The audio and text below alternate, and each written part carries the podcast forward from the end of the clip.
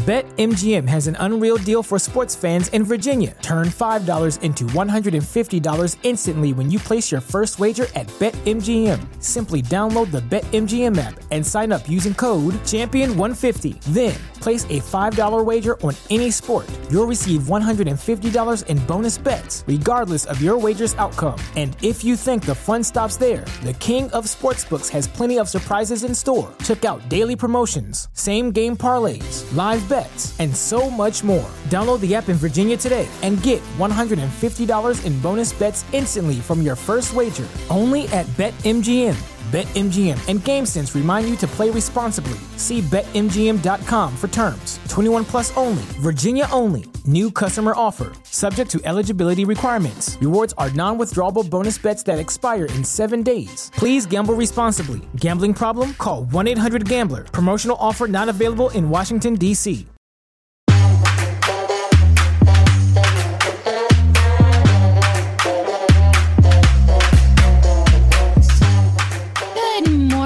morning, Soxy. Good morning, Tim. Tim, how are you, girl? I feel like I haven't spoken to you in quite a while. I know we haven't had like one of our good sessions together. podcast. You know, you know why? Because our last interview was with Glennon Doyle, and I feel like, you know, when you hit that high, you're like so worried about the next person who comes on, and I was like, I have to wait for someone super special because you can't go from like Glennon to someone who you're like, oh gosh, this is not going to go so well.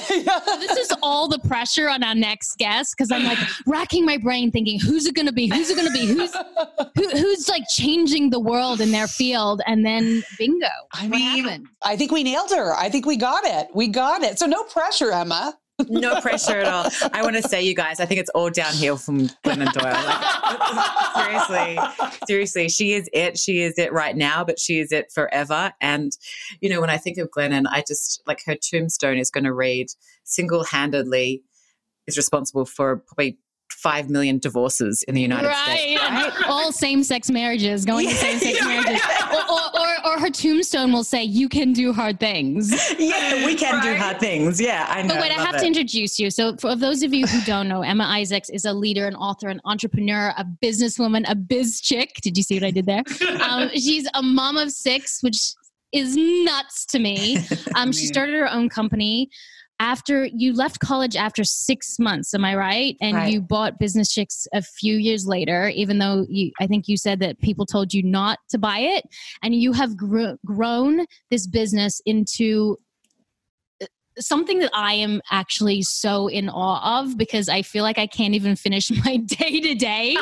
Um, You have spoken to people such as Brene Brown, who is one of my is, is a Glennon Doyle to me. right. Richard Branson, Kate Hudson, Gloria Steinem, so many people. Um, you've raised over $13 million for charity. Um, you've helped women grow their businesses and their careers, and you really are the trailblazer um, in your field. And I am, I've been in all of you for many years, and I just really, I'm sure you hear this all the time, and it's so annoying, but how the fuck do you do it? because I feel like I can't do I can't do anything. I can't even have a podcast and Yes, pick you my, change my kid's diaper at the same time. So you have made me feel very bad about myself. Just the kid part alone. My God, six kids on top of like all the businesses you do. How do you do it, Emma?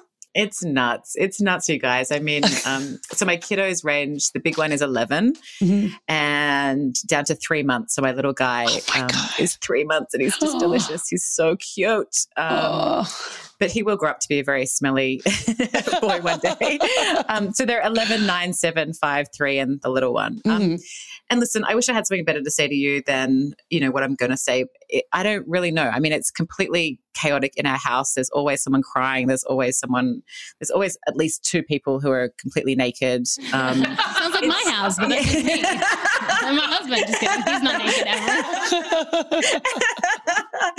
um, you know, but it's a lot of fun. Like my husband is just as crazy as I am, and and we kind of um, we enjoy we Mhm. enjoy the chaos, you know. And and I often say to people, like, you know, we we get up and we go about our day, and we you know, you take your three hour hikes. I do not exercise at all. Um, but we, we, we do our we do our stuff and we carry on with our, our day. And like the magic doesn't really happen there, right? Like the magic happens at the extremes, you know, when we're in the chaos of the six kids or whether we're live streaming our home birth or whether we're, you know, building wow. a company or like that's where the fun part happens, right? So I, we try and live kind of at the extremes of our lives um, as much as we can. And that's what six kids and running a global business means. It's just, it's nuts, but we, we thrive in that area.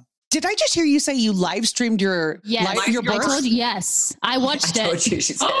Did you watch? I mean, well, well, but I watched it, but I also like I was like, okay, I sped up to the end too.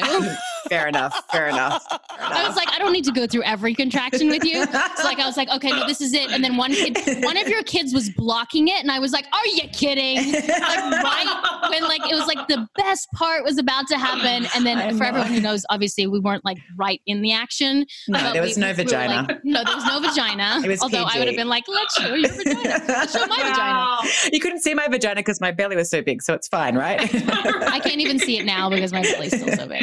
Um, no. But she live streamed it, and then your you, one of your kiddos moved away just at that perfect second. And Roxy, mm. if you want to not scare someone about giving birth, and you should have watched like should watch this birth because it was so deep and powerful and it had so much fortitude and strength and grit and grace that I don't think if I had I wanted a natural birth and I had two C sections because that's just the way that they chose to came out and thank God it saved both of our all of our lives.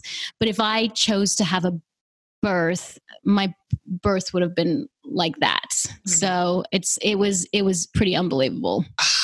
So what was it about that that made you want to go live with that? Like, did you just want to help other women, like put it out there? Yeah, yeah, yeah. yeah. So, so the backstory is just to that. Um, I grew up being terrified, like petrified of childbirth. I mean, mm-hmm. to the point at which I come to the conclusion I will never have children because it's not for me. I cannot get something that big out of me. It's just not going to happen, right? So, um, and that came about because my glorious and beautiful mum, who I absolutely adore, um, had three very traumatic births with me and my sister and my brother. And mm-hmm. she would always, on every birthday, recount the stories of our births. And she'd be like, I had 32 stitches and I couldn't walk for like 18 days, you know, whatever. Mm-hmm. And so I became petrified of childbirth. Mm-hmm. And then I met my husband. We got married. We fell pregnant five minutes after that. Um, and I kind of quickly realized that this thing was going to have to come out of me in some way. so I, I started just delving into this huge amount of research, watching every single birth documentary, reading every single book. I went to all, all the prenatal birth classes. I really just tried to educate myself and started to convince myself that I could have a natural birth. Mm-hmm. So that kind of culminated in my first birth, which was um, at home in a tub, and it was beautiful. Um, you know, I was very lucky I was able to do it that way. Not every woman is given that experience, but for me, that's how it worked out. And then I had my subsequent, um, you know, all my other children at home in water as well. And they were all incredible, amazing experiences. And when I went to have my fifth baby, I really wanted to live stream it because I'd sort of I'd caught religion on this idea that you know birth can be safe and women are strong, and if mm-hmm. you want to have a birth like that, it can be possible for you, right? So I wanted to live stream the fifth birth, but everyone took me out of it. What if something goes wrong and you're crazy and this is not a good idea? So I didn't do it. And you know, I'm really, I was really disappointed in myself because I'm someone who tries to encourage all women to lead from their instinct and mm-hmm. to do what they want and to check in with their feelings and do what feels right, despite the advice of everyone around you, no matter how successful they are, no matter how bright they are, to check in with what you want to do and what feels right. So I really beat myself up for not doing it then. And when I fell pregnant with a six, I was just like, you know what, I'm, I'm going to do this. Um, and I think the timing was beautiful because we were all obviously in lockdown this happened three months ago. We're in the middle of the, the pandemic. It was at the height of the Black Lives Matter um, protests and like mm-hmm. literally as I was birthing the baby, like there were helicopters above um, our home because we live we live right by um, the mayor, so all the protests were on our street. Um, and it was just this moment of of kind of community of of grace of beauty. It was it was a, a, coming together you know. I mean obviously i wasn't watching what was going down on the live. I was kind of focused on other things. But i i did rewatch um and read a few of the comments afterwards. And people just said it was just a, it was a moment of joy in an otherwise really really dark time. Um, i think I wanted to do it because we're all used to living online now. Like Zoom is our second language. We, we mm-hmm. we're used to you know um, consuming content like that. And obviously, my my family from Australia couldn't be here, so it was a, a nice way to kind of share it with them. And then it just be kind of became a little bit bigger than Ben Hur. But yeah, for me, definitely the the reason was to want to show women that whatever they want to do, whether that's birth or business, like it's within their power mm-hmm. to to make that happen. So, and strangely enough, like for a lot of women, they wrote to me and said, you know what, I didn't have births like that, or my births were quite traumatic, but watching that experience was a little bit healing for me. So I mm-hmm. thought that mm-hmm. was a really nice byproduct of of the whole um, the whole thing too. I think birth is the ultimate release of control. Mm. And for me, I have had such control issues my whole life that have seeped into every area of it. And, you know, having two C sections was not my plan. And when they stick that needle into your back and you lose feeling, I lost feeling up to my neck both times. Wow. You really have to surrender. And it, mm. and my experience, your experience, it's that real idea of letting go. And it's almost like, I mean, this sounds so sad, but it's almost like why we fear death, right? We fear death because we are so afraid of releasing and letting go and letting whatever the next be what it'll be. Mm-hmm. And that's why I also think we're so afraid of birth. And mm. we all have to do it. And you, as, as much as you fight against it, which I did, until my, my my second daughter I fought against it less. I I remember the the feeling of numb, the numbness was coming from my toes like right through to my neck. Mm. I just kept saying to myself, if if you die right now or if something happens, just be at peace. Like just let go. Mm. And that's what I think birth is. And I think mm. again, you can fight it, but it's it's it's you have to just let it be. And it's so amazing to watch someone live doing that. Yeah. That's more that's more vulnerable like Brene Brown says, um, and special to give that to people and women. Yeah. It's such a gift to give that is to see you in that state.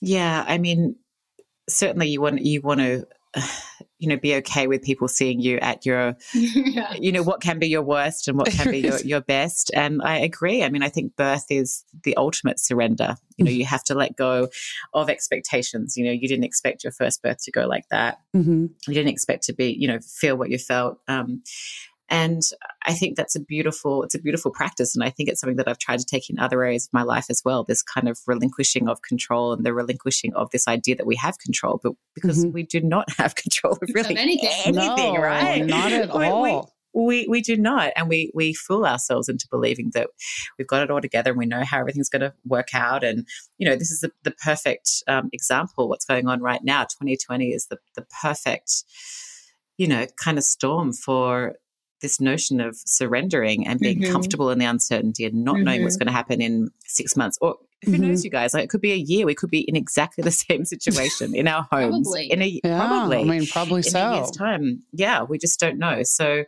i think yeah I, I think the sooner that we can come to terms with the fact that we just cannot know and how do we then move forward into that uncertainty and how do we operate from a level of less or no expectation than this sort of, you know, you let the magic of life surprise you. I, I, I love that idea of, you know, let it surprise us. We don't know. We, we, we have no clue. And there's, there's a beautiful kind of magic in, in the not knowing, I, I believe.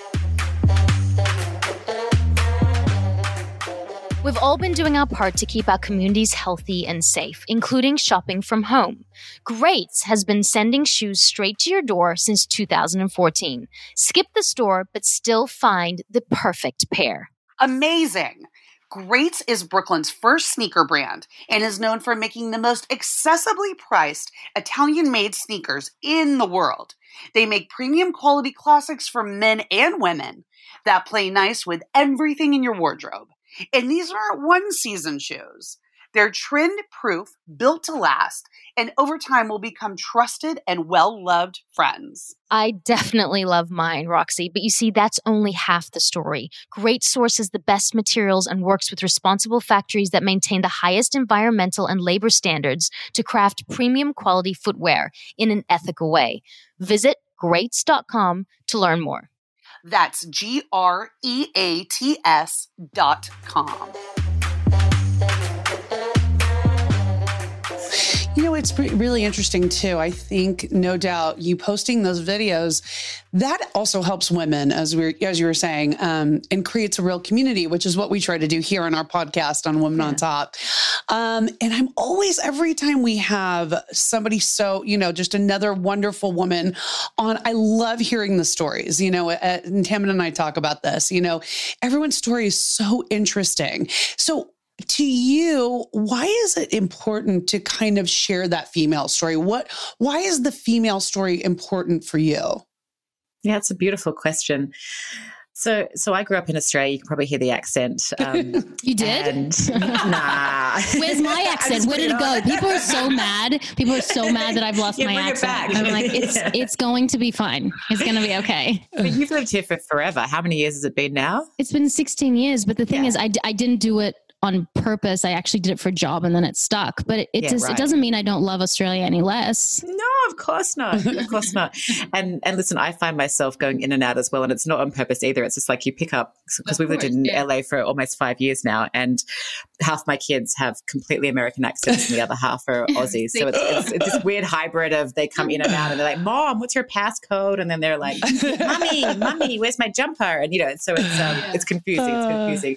Um, so I grew up in in Australia and had a really kind of very normal childhood. Um, you know, we, we certainly didn't have much money. It was very sort of lower middle class. We wanted for nothing. You know, it was a, it was a beautiful um, childhood. And um, my mum is a teacher and my dad is an accountant by trade. And Mhm. he got laid off um, in my teens and wanted to start his own businesses. And so, as a result of this newfound kind of, you know, spiritual self help uh, kind of thing, he started listening to all these cassettes. Remember cassettes Mhm. and um, you know DVDs and and there were all these books in our house that were from personal development teachers like Tony Robbins and Mhm.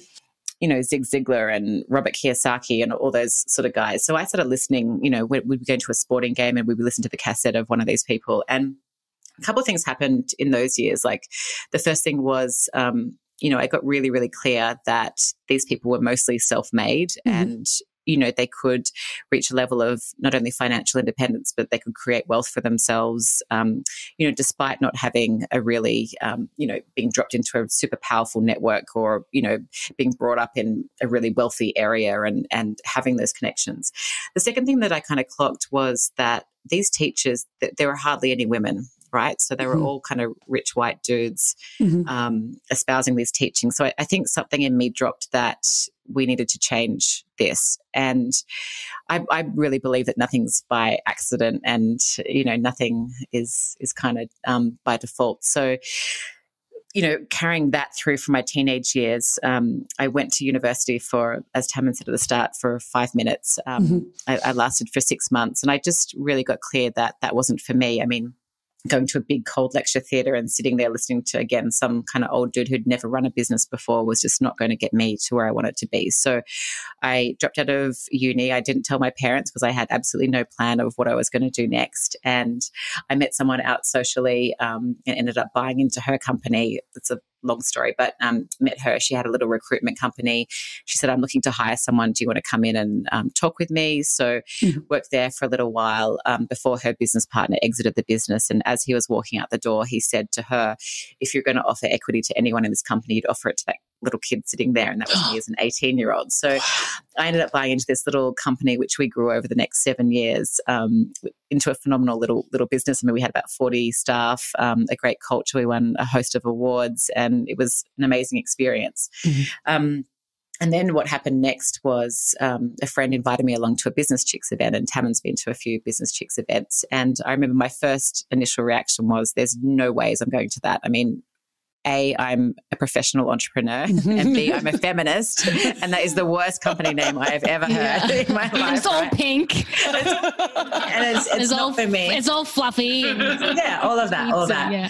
yeah. So, um, So she said, You need to get over yourself and come along to this thing. So I, I walked to the room. I fell in love with it. Um, I heard the business was for sale. I ended up buying it as a 25 year old and really getting to work.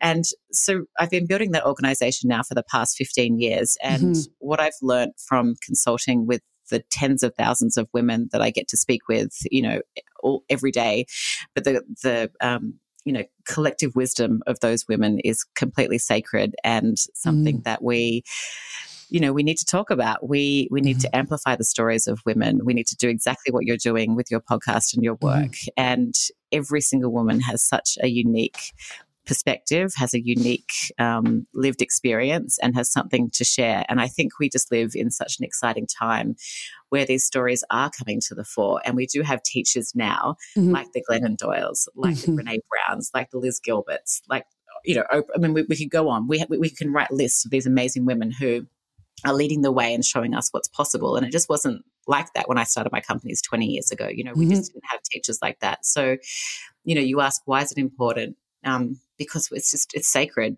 Mm-hmm. It's just such a wisdom in women that we need to continue to amplify. We need to continue to teach our daughters. We need to continue to talk about um, and not stop until you know we've leveled the playing field and and you know the the stories are all out there. That's why it's so important. Mm-hmm. And don't you also think it's because we've also been told for so long to not tell our story. Mm-hmm. And for so many years, it's been looked or frowned upon, or we've been taught, like even Glennon Doyle says, to like remain small mm. and to not be loud and to not be mm. disruptive and to mm. not be too, to be opinionated, but not be too opinionated because, yeah. like, like we all say, that's bossy mm-hmm. um, that's aggressive that's not mm-hmm. a leader um, that's and not so feminine. it's been yeah, yeah. it's not mm-hmm. feminine it's not pretty it's not mm-hmm. attractive Soft. yeah exactly and exactly. isn't it because like you know we we all have daughters all of us mm-hmm. and you know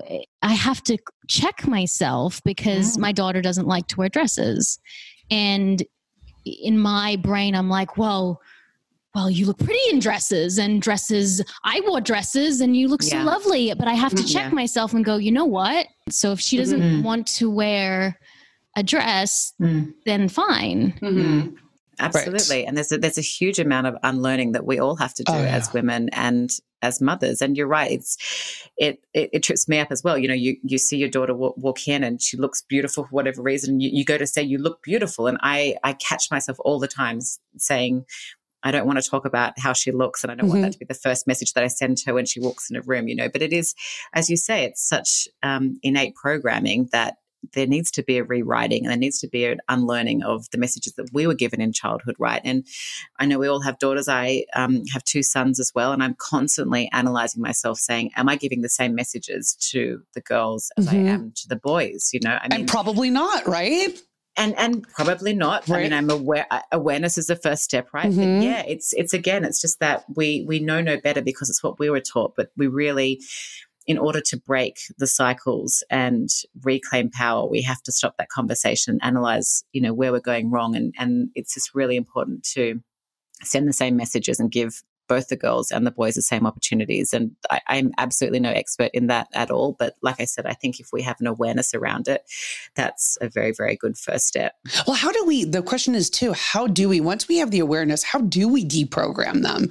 Is it by, mm. you know, listing other things, saying, oh, you're, you know, you're so intelligent, or I really like the way you did this, or I love your effort on this? You know, is it like mm. substituting in those other things, or what is the best way to deprogram that?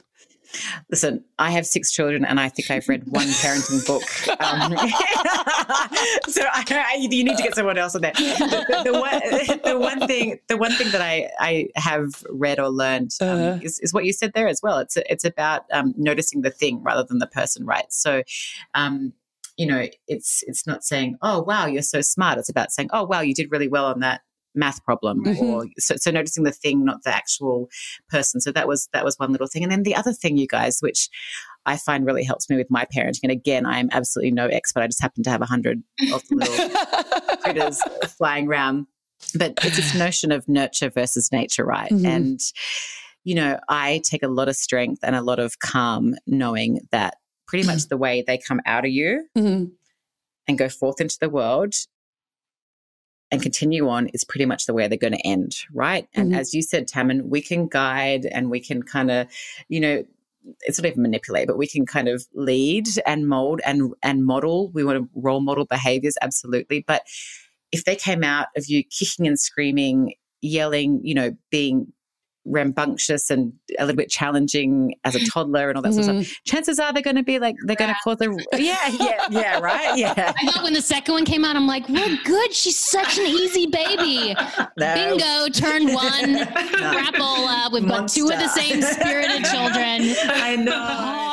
Dang. What did I expect? Like I'm not I'm not a wolf. I'm No. not easygoing. I'm like, you know, I I'm demanding and I'm Yeah. loud and I'm Right. excited. Like it's it willful. And so what? I thought I was gonna have two children that were just gonna say yes, mommy. Never gonna happen.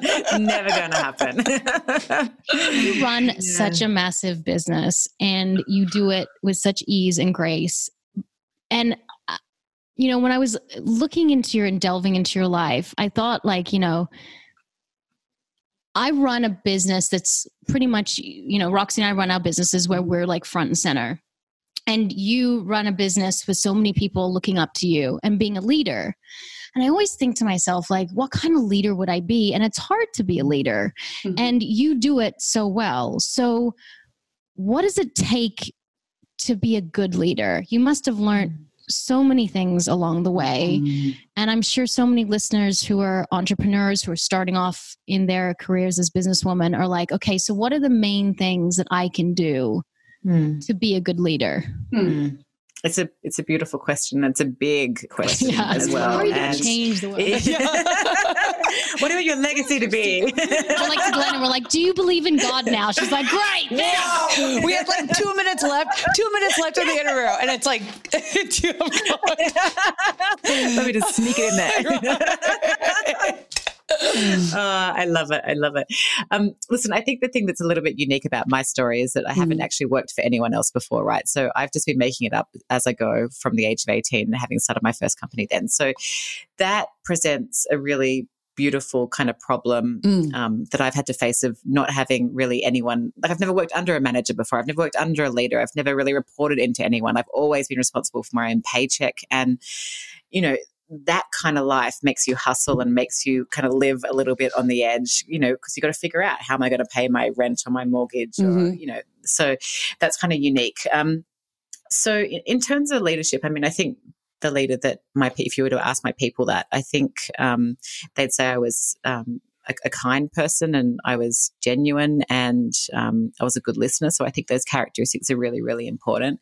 But I think what else is important, it's absolutely been shown up this year um, as we've been working remotely and not having the the sort of um, avenues to communicate that we always do, not having the water cooler conversations, not being able to physically be with someone and, you know, Mhm. high five and give hugs and all that sort of stuff. It's really showed up people's leadership and, you know, separated the the girls from the women or the the boys from the men. And I think the biggest leadership quality that, you know, it doesn't matter if you're, I mean, by the way, firstly, I think everyone's a leader. I think Mhm. sometimes we define leadership in the wrong way. So we think, oh, it's just the boss. It's a person up here. It's a woman on top. It's a, it's a whatever. So leadership doesn't apply to me, right? That's a, a fallible, it's a fallacy. You know, it just does not exist. So we all have to ignite the leader in us. But Mhm. for me, really, 2020 and leadership has really been about vulnerability, right? So we're all living in such a time of uncertainty. Mhm. We all do not know what's going to happen, as we said, in, in the near future. So, you know, being able to be vulnerable with your people and say, hey, listen, I've got no clue how this is going down. I have no clue what I'm doing here.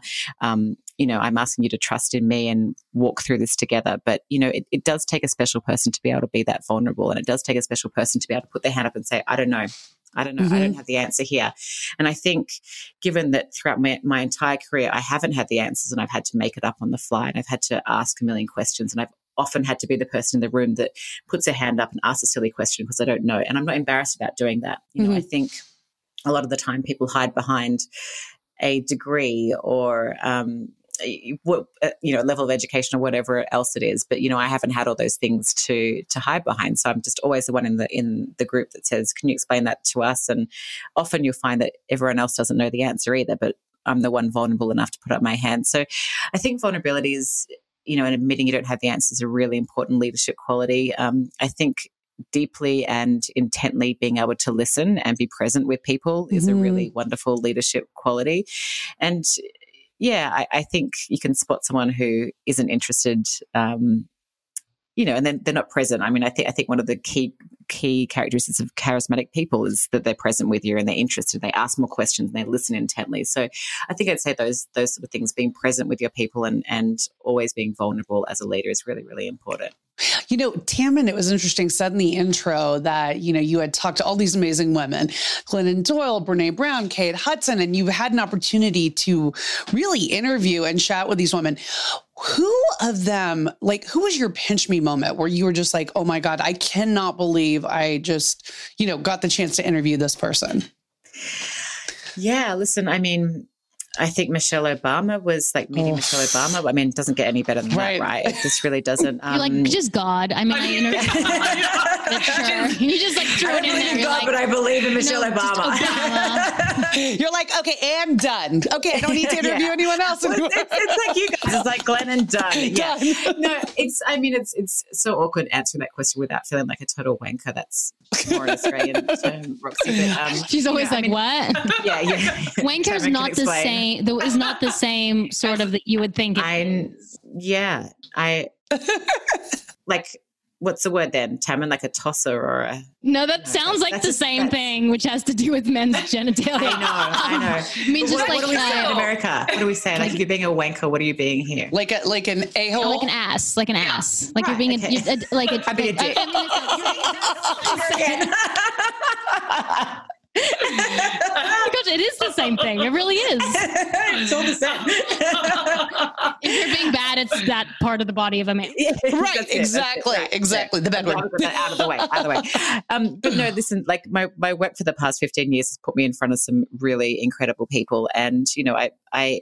It's weird to have this conversation without feeling like I'm name dropping at every turn. But you know, I, I've spent time with Bill Gates, and Sir Richard Wow. Branson is a friend and personal mentor of mine, and you know, it's been it's been beautiful to to spend meaningful time with these people and to be able to to learn from them. And, and really, when it comes down to to it, is what have I learned from these people? What have they taught me? They're exactly like us. You know, I mean, Mhm. they they are having their lived experience of imposter syndrome at times. They have self doubt. They have you know experienced tremendous highs but you know huge depths of, of failure as well. But what we do as mere mortals we put them up on this pedestal and, and think they're unreachable right? Yeah. and and in in a way like you know the last couple of decades have very much glorified entrepreneurship. You know we look up to entrepreneurs and and that's fantastic. But you know really all these successful people that I've been lucky to to work with all you know have the same sorts of problems that, that we do as well. Um, I think they've just been more comfortable to, um, you know, digest failure and just to sit in failure and um, you know get up again and and try again. That's that's what these people have taught me. Um, Mhm. And it's interesting though, you know, I've got to see them in their public persona as who they are on stage, and then travel around with them and, and tour with them. And, um, you know, when you've reached that level of success, what you find is these people are exactly the same off stage as they are on stage. You know, it's- Absolutely. It's, it, and it's, Yeah. it's beautiful to watch. So I, I, and, and the generosity is, is incredible as well. Most, Mhm. most of the people I've been blessed to, to work alongside are incredibly generous people and very happy to open their networks and, you know, introduce relationships. And so that's been a really beautiful learning and something I want to be able to pass on to people as well. I'm listening to Daring Greatly by Brene Brown. Yeah. Um, I think that was her Netflix special as well, was it? Yeah. Because some of the same things that she'd said in her Netflix special, she said in a book. Yeah. She talks about living wholeheartedly. Mm. And so, my question to you, going off Roxy's question on the back of it, what do you think the core beliefs are of these people that are so successful? So, yes, they are like us and they're mortals like us, and we all go to the bathroom and like all that, but they're not like us because they're changing the world in such a big way. Yeah. So, there must be something that connects them in their core values, their Mm. core ethics, their core Mhm. beliefs. Mm. I want to know so I can change myself. So I can, it's just because I'm trying to be, I'm like super selfish. I'm like, how can I take over the world? no, but I want to know, like, what do they all have in common? There must be yeah. things because when, when I listened Yeah. to that Brene Brown, Daring Greatly, she said, like, you know, to live wholeheartedly, you must live like this and not this, and like this and like this. And I did, I, I'm doing all the wrong things. it's like don't compare yourself. Do you know? Yeah. Just uh, be a trail, but whatever it is. But I compare and I self-loathe sometimes, Mm. and I blame sometimes, and Mhm. I uh, uh, hide and I avoid, and all these things that don't make up wholeheartedness Mm. are some of the things that I do that I need to work on. So I'm feeling like these people don't have the same. I love that. I love that you've admitted that. That's that's a really, that's a really beautiful thing. Maybe we can edit it out. oh, no, I'm all about telling the truth because you know what? No, I feel love like it. we all struggle. I love it. we Yeah, all struggle we do. with parts of those Mhm. things. Um, yeah, of course we do. But we never tell anyone. And so we feel alone in it, you know? Yeah, and we all feel less than. I 100% agree. From my experience, I would tell you this. Um, these people have a bigger vision for their their lives than Mhm. themselves, right? So they have superseded their own importance and have attached to a vision that is greater than themselves, right? Mm. So whether that is, you know, Bill Gates wanting to eradicate a disease, whether that's um, you know, I mean, Gl- Glennon Doyle with her Together Rising, whether that's um, Brene Brown wanting to bring forth a conversation around vulnerability and what that means for communities and, and people and individuals and companies, whether it's, um, oh, I mean, we could, we could go on like Sir Richard Branson, I really admire for this because he now uses business as a force for good and genuinely wants to use his platform to impact myriad causes like so many different things that he's got you know he's got his fingers in so many different pies. So i would say that. I, I think really it's about getting out of the way of yourself and, Mm. and trying to transcend those things that we all do suffer from to be able to say this is a short life. We have such a finite amount of time on this planet. Um, i don't want to die with those recurring you know themes or issues. Um, and i want to be in service. And i think when you change that conversation to being in service to others something kind of elevates and, and really lifts. And that's what I've seen with these people that they've transcended themselves and their own problems and their own worries. And instead of being so kind of looking inward, um, they're now like, okay, I've, I've got to take this and I've got to look outward and I've got to make an Mm. impact and I've got to influence. And I think that's a really common theme with those really, really, really successful people. And um, it's it's it's beautiful to watch. It's it's a really it, it is wholehearted living. You know, it's self actualization and Yeah. um, you see you see the impact that these people have and it's um, something that we all should aspire to i think So they basically take the ego out of it, which in and of Like, itself, uh, we're like, this is what you're saying. which that is, that is ego. So they take that out, which is not a, an easy thing to do. you know, really yeah, it's really hard. But you're like you're saying, it's like you have to be self actualized and just know that what you're doing is for the greater good and not for yourself, right? Yeah. And not just for And- yourself. Mhm. and i don't know i don't know how how that happens. I mean I, i'm sure it's just um i guess it's this right? I guess it's like they get to a point of i probably have enough Right. you know? Like how much more money do i need? How many more companies do i need? Um you know what is it all about? So yeah i think there's definitely a level of um i don't know spiritual growth and, Mhm. and yeah i just evolution if you like that we we do need to leave this life whether you believe in that we have many lives but we we do need to have left this life having made an impact on people and Mhm. they have the resources and the platform to be able to extrapolate that out and really reach millions of people. Um, yeah, that, that's what I've that's what I've learned from from those successful people.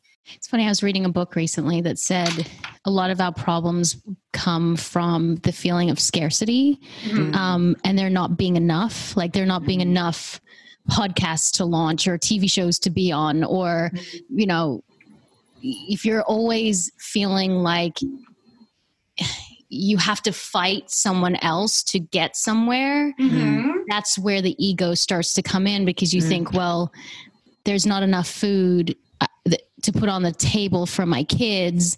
So I'm always trying to claw someone else to try to get above them. Mm. And I think if we ex- uh, understand that notion and then try to fight against it, then I think, you know, I think we can live in that more abundant idea Mm. because you feel like there's only one idea and there's only one Mhm. company and there's only one TV show and there's only one thing. And then I think Yeah. we, we operate out of fear. Yeah. And when we operate out of fear and Yes. lack, that's when the ego is like Kicks in. kicks in.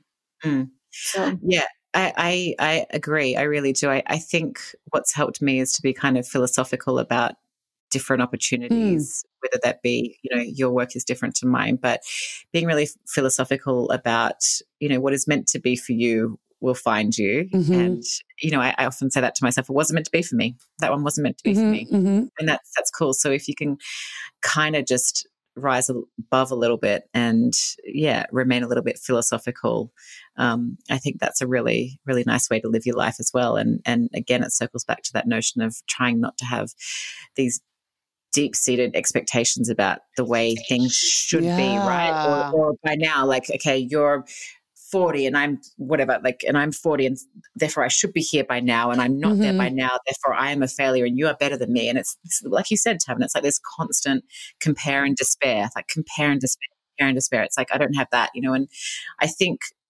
the you know the age that we live in is is so dangerous for that you know Mhm. because we do end up just scrolling mindlessly and and comparing ourselves Mm, um, mhm. and it's it's dangerous and i have no answers of how the three of us are going to navigate that with our with our girls when the time comes it's um it's you know frankly really really frightening and i'm i'm Mhm. watching my kids you know my oldest is 11 now she started to be on tiktok and all these sort of things Mhm. and you just follow me? Like, just kidding. just kidding. because my TikTok account is really good and really I- I funny. think I so follow you. I think you should, follow because you. it's really- just no, it is. I'm thinking of your stuff. It's really, really good. The one where you were um, tap dancing. I love that one with the egg. And, no, you did really good. That was really, really good. you.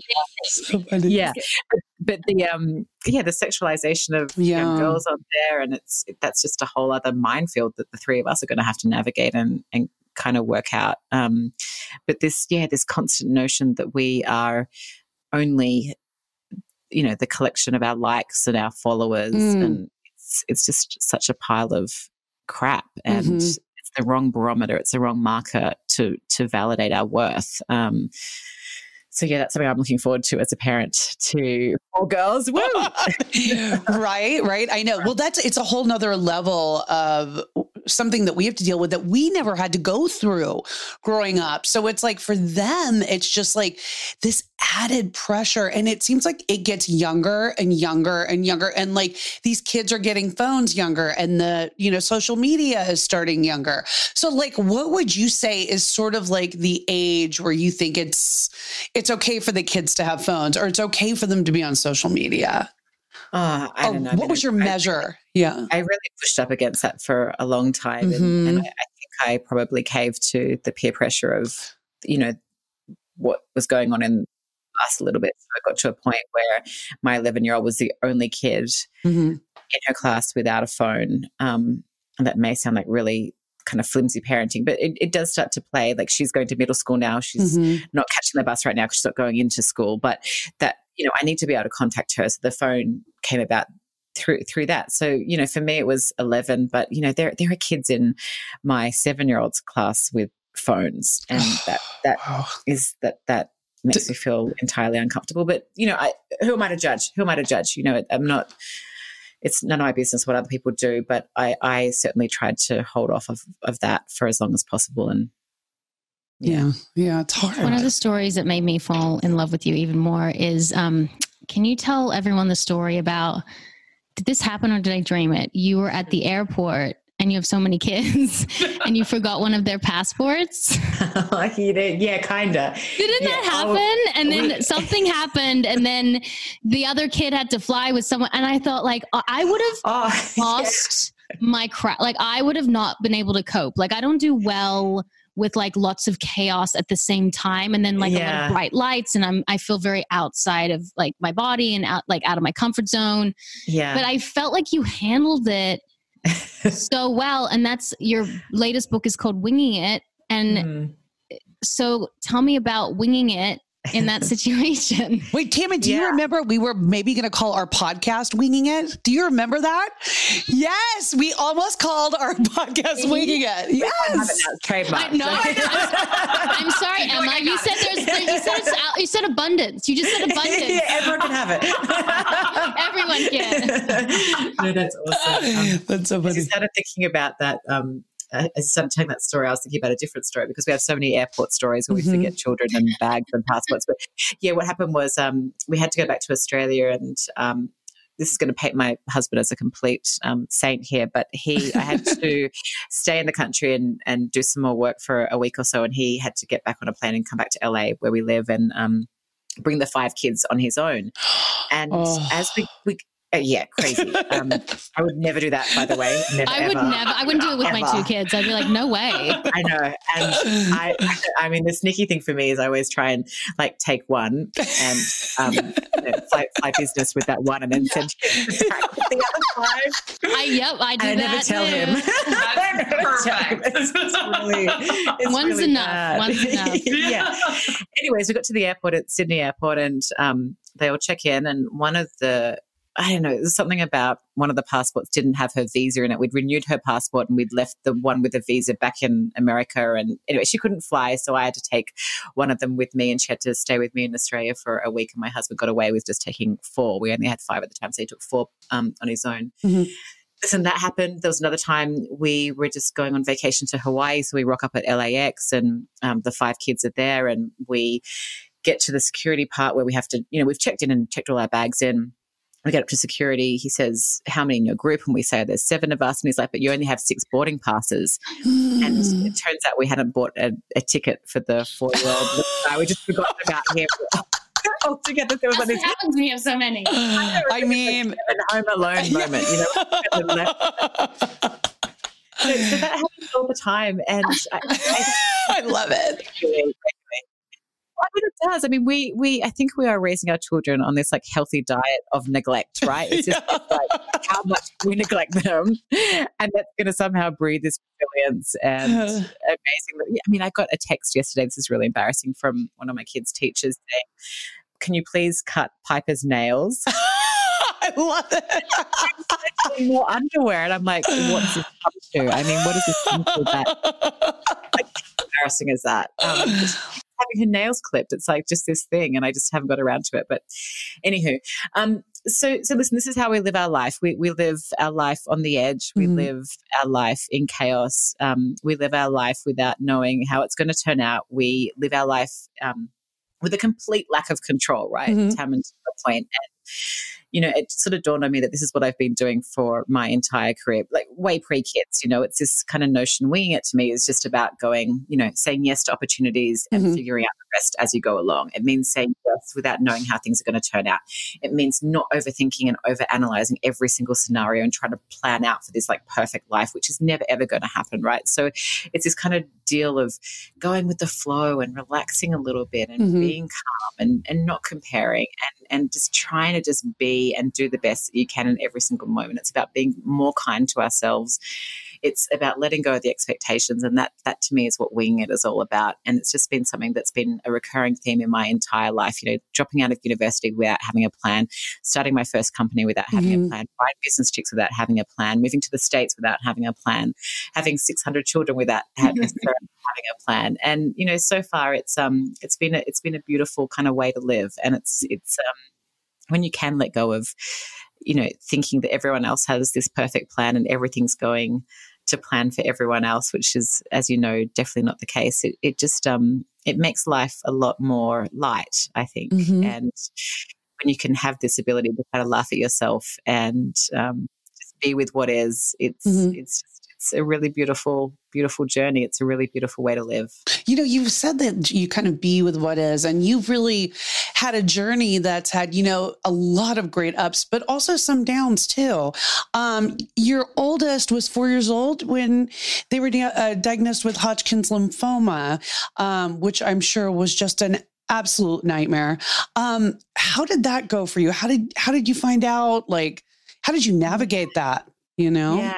Yeah, listen, it, no parent wants to hear the words, you know, your child has cancer. It's, it's, it doesn't get much worse mm-hmm. than that. Um, so she was, she was four. Um, we found a lump on her neck mm. and took her straight into the doctor. And the doctor's like, listen, kids, you know, have, have, we all have glands that go up and down all the time. They're growing. Don't worry about it.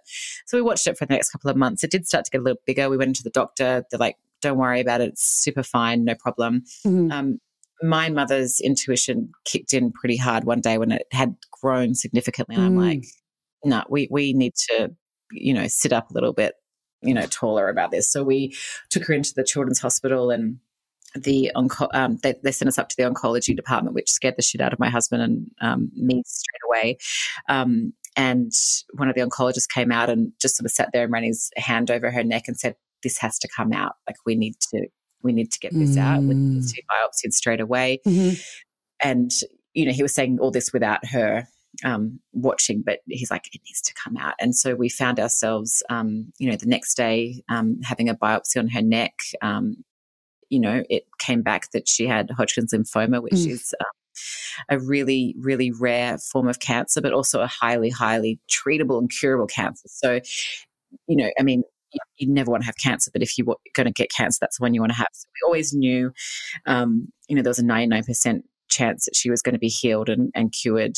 No sweat. That mm-hmm. didn't take away the enormity of what we were, you know, up against. And mm. we, um, you know, initially thought that we would just have have a surgery to, to have the entire kind of mass and the cancer taken out, and that might be we'd kind of you know, emerged relatively unscathed. But the next day we presented into the ward to, to um, have a chat with the oncologist and we learned that she would have to go through um, three rounds of, well, they didn't know how many rounds of chemo at that point, but she'd have to undergo chemotherapy and mm. it started really the next day. And, um, it was awful. I mean, you know, I remember after the first um, chemo session, we went home and the doctors had said to us, you know, she, she may be sick you know, she may have a lot of nausea, she may not. And my husband and I went to bed that night mm-hmm. and I wasn't really sleeping, but she, I remember her, so small, like four, she was so tiny.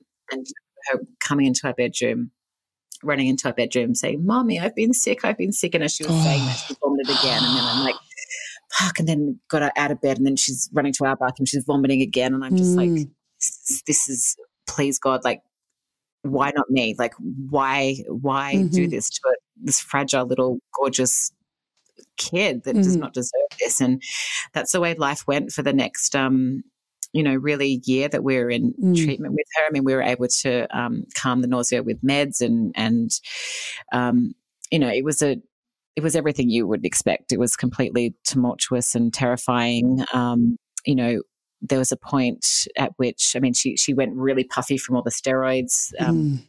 As you do, she almost became sort of unrecognizable. She was lethargic. Um, we, we thought we'd gotten away you know, we were very naive with her hair not falling mm-hmm. out, but it all mm-hmm. eventually fell out. And she was at a very formative, you know, four to five, she was entering into kindergarten. So, and kids, for all their beauty, can also be horrible. You know, I mean, mm-hmm. it's not that they're horrible, but they, they have no filter. So, you know, she'd be in the playground wearing her a, a dress, and kids would say, why is that boy wearing a dress? Because she was, you know, completely bald or her hair was growing back. So it was very, very short. So, you know, kids teased her on the playground for having cancer. And it, it, it was, it was a really, really, really challenging time. Um, mm-hmm. And I write about this in the book as well. It was also a really it was a really beautiful time because for us it recalibrated a bunch of stuff in terms of what's important. Um, it recalibrated, um, you know, priorities and what we wanted to get out of life and we wanted her life to stand for. Um, so even though it was really a terrible experience, there was a lot of beauty, there was a lot of joy, there was mm-hmm. a lot of closeness, unexpected closeness, there was a lot of um, deep conversations that we had to have about about you know how we wanted this to go down. So mm-hmm. you know it was it was equal parts um, terror and and joy. But listen, she's as I said, a very, very healthy 11 year old now, and she's um she's doing beautifully. Mm-hmm. It's like Wonderful. in those dark moments, like that's when you see the light. I always say to people that mm. the darkest point in my life is when I kept having these really far along miscarriages, and I mm. And yet I look back at some of those moments and like when we went through one of our worst, it was the closest I've ever felt to my husband. Mm. like in that because i feel like when you're in that type of pain nothing else matters like it's just it all the Mm. bullshit Mhm. goes Yeah. away and we spend so much of our life stuck and bathed in bullshit Mhm. that when things like this happen it really wakes you the fuck up and goes Mhm. wait a second why do i spend so much of my life focusing on things that are so meaningless Mhm. Mm. when there's so much more, you know? So I, I do feel like that type of tragedy and tragedies in general, Mm. they really do sort of uh, make us see the perspective. But Yeah. Mm. 100%. Rox, should we do a never have I ever and then let Emma go to her 17 million children? Are you gonna have any more kids? Are you having more kids? Are you having more kids? I don't know, babe. I don't Oh, know. She's like, maybe. no, no, no, no. I, I feel like it would be the sensible thing to just shut the shop and be done with it. But the thing is this, Why? like I, I yeah, bless you. But like I think um, why um I don't know. I mean, I have this weird thing about odd and even numbers. I hate even numbers, so I have the six right now. It's really. Like, Oh. get this: every single one of us is born on an odd day. Um, like the third or the fifth or the Uh-huh. whatever. So like every time I go to like actually push a baby out, I look at my midwife and I'm like, "Can I?" And they're like, "Yeah, you're good to go." Like the first or the I don't know. I, I I think I should not. I think I just stop here. But who knows? I love it. Seven. Seven or nine. Lucky number seven, right? 13. oh my gosh. I love Okay, ah! we'll do a quick never have I ever. So all you say is I have or I have never. Great, mm-hmm. great. Cool. I love it. And it. we'll do a fast round. Okay. Am I allowed to lie? No, I'm just kidding. No. You have to tell I the mean, you truth. can. We won't know. okay, ready? Never have I ever, and this has totally happened to me. Let me preface this. Sent an email to somebody that I should have not CC'd, and then they saw something and got pissed Oh. off. Yeah, hundred percent, hundred percent. Or text, or text. Yes, I have hundred times, of course. Yes. Uh-huh. Yeah, I think someone sent me something like, "Oh, I, I think Tammin sucks," or something like some kind of. She's such a bitch. Yeah, and I was like, "Uh, you sent that to me," and then they had to cover by saying, "Oh, it was, a jo- it was a joke. It was funny," and I was like, Yes, "Never speaking to you again." Yeah. Okay, Yeah. never have I ever got drunk with Elizabeth Gilbert. No, never. She's sober. She's just completed um, 12 months of being sober. Oh, So no, that's terrible. I've- That's a I've- bad yeah. question. I've, um, okay, I'm gonna change it. No, she does not drink. Okay, what about um um um um um Sir Richard Kate Branson? Hudson. Oh, Richard Branson. Kate Hudson. Uh, Kate Hudson was pregnant when we toured Oh. with her um, in These Australia. all- We, yeah, I know, bad, bad. Oh, bad. Richard, Richard, we've been tipsy together for sure. He's, not, he's not like a massive drinker, but yeah, we've, yeah, sure. A few, I mean, cocktails. one on and a half, one and a half drinks for me, and I'm ready for the Oh, babe, it's, it's, so. it's what same. It's one for me. I am like such a I'm such a lightweight. I drink two on a Friday, two on a Friday, and by Friday night, like I am. I the most know. Just one night a week. I need to put you girls in my training class, how to drink. how to drink tequila and a lot of it. Oh, no, yeah. After two drinks, I want to go to the grocery, and I say to Sean, "I'm like, I want to go to the grocery because I feel so calm and at peace. Because grocery stores are so annoying and bright, and with COVID, everyone's in mm. mat. It's so Oh, stressful. it is stressful. I'm like, it I is can just stare at It the is. vitamins and like, all the, like tortillas, and like no one's bugging me. It's like it's perfect. So I'm drunk in Whole Foods. Do- but don't you know that we have Instacart? You just you I just do, dial it in, but then I can't buy mean, all the things that I don't need when I, you know what I mean, like the all peripheral buys. stuff. I No, no, do no. I, no, I I get it. I get it. Okay. Okay, next one. Never have I ever embarrassed myself on stage. And how, if so? Do you want to know? I actually never really embarrassed myself, but I have this nightmare that I'm going to trip up. Like my worst nightmare Mhm. would be like again, touch wood that I would fall over getting up on stage. Like, can you imagine? that? I know. Like, Oh. who is that actress? Jennifer, Jennifer, um, oh God, why am I blanking on her Yeah, last name? Yeah, I know, She she's tripped up the picture. stairs. I know, at the Oscars, Yes, right? It was yes, actually the yes, Oscars. Yeah, and. I just like that is my worst nightmare. But she handled it like such Oh, a pro. pro. She was such a champ. Yes. Um, our, her stocks went up so well. But no, I, I haven't. haven't. Oh God, you guys do not just throw that on me. That's like, yeah, that'd be my worst. But Okay. I haven't. Last one. Um, never have I ever forgot a kid at school But like Oh, for a long, yeah. for, but for a long time, it's like six, seven o'clock or six o'clock, and they're like, "Yo, Emma, yeah, yeah, yeah, yeah, yeah. your we, kid's still here."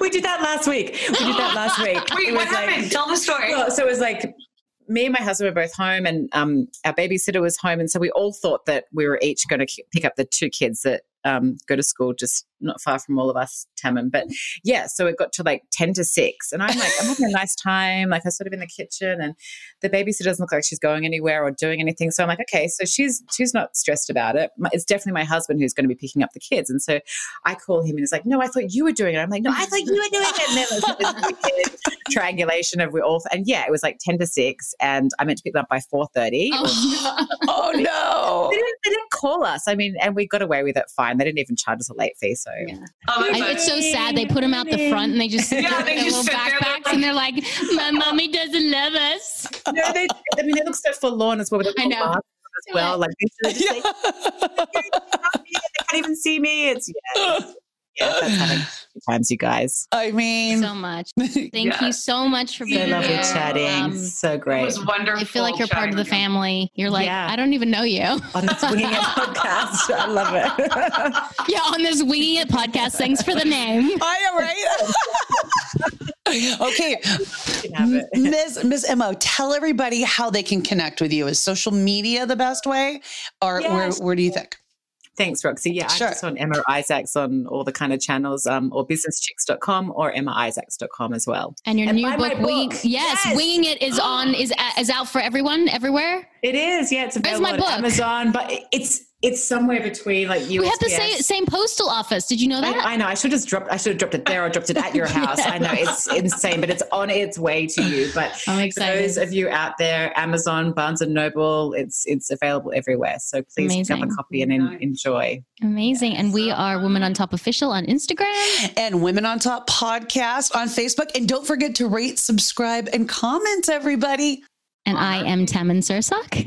And I am Roxy Manning. And we are Women on Time.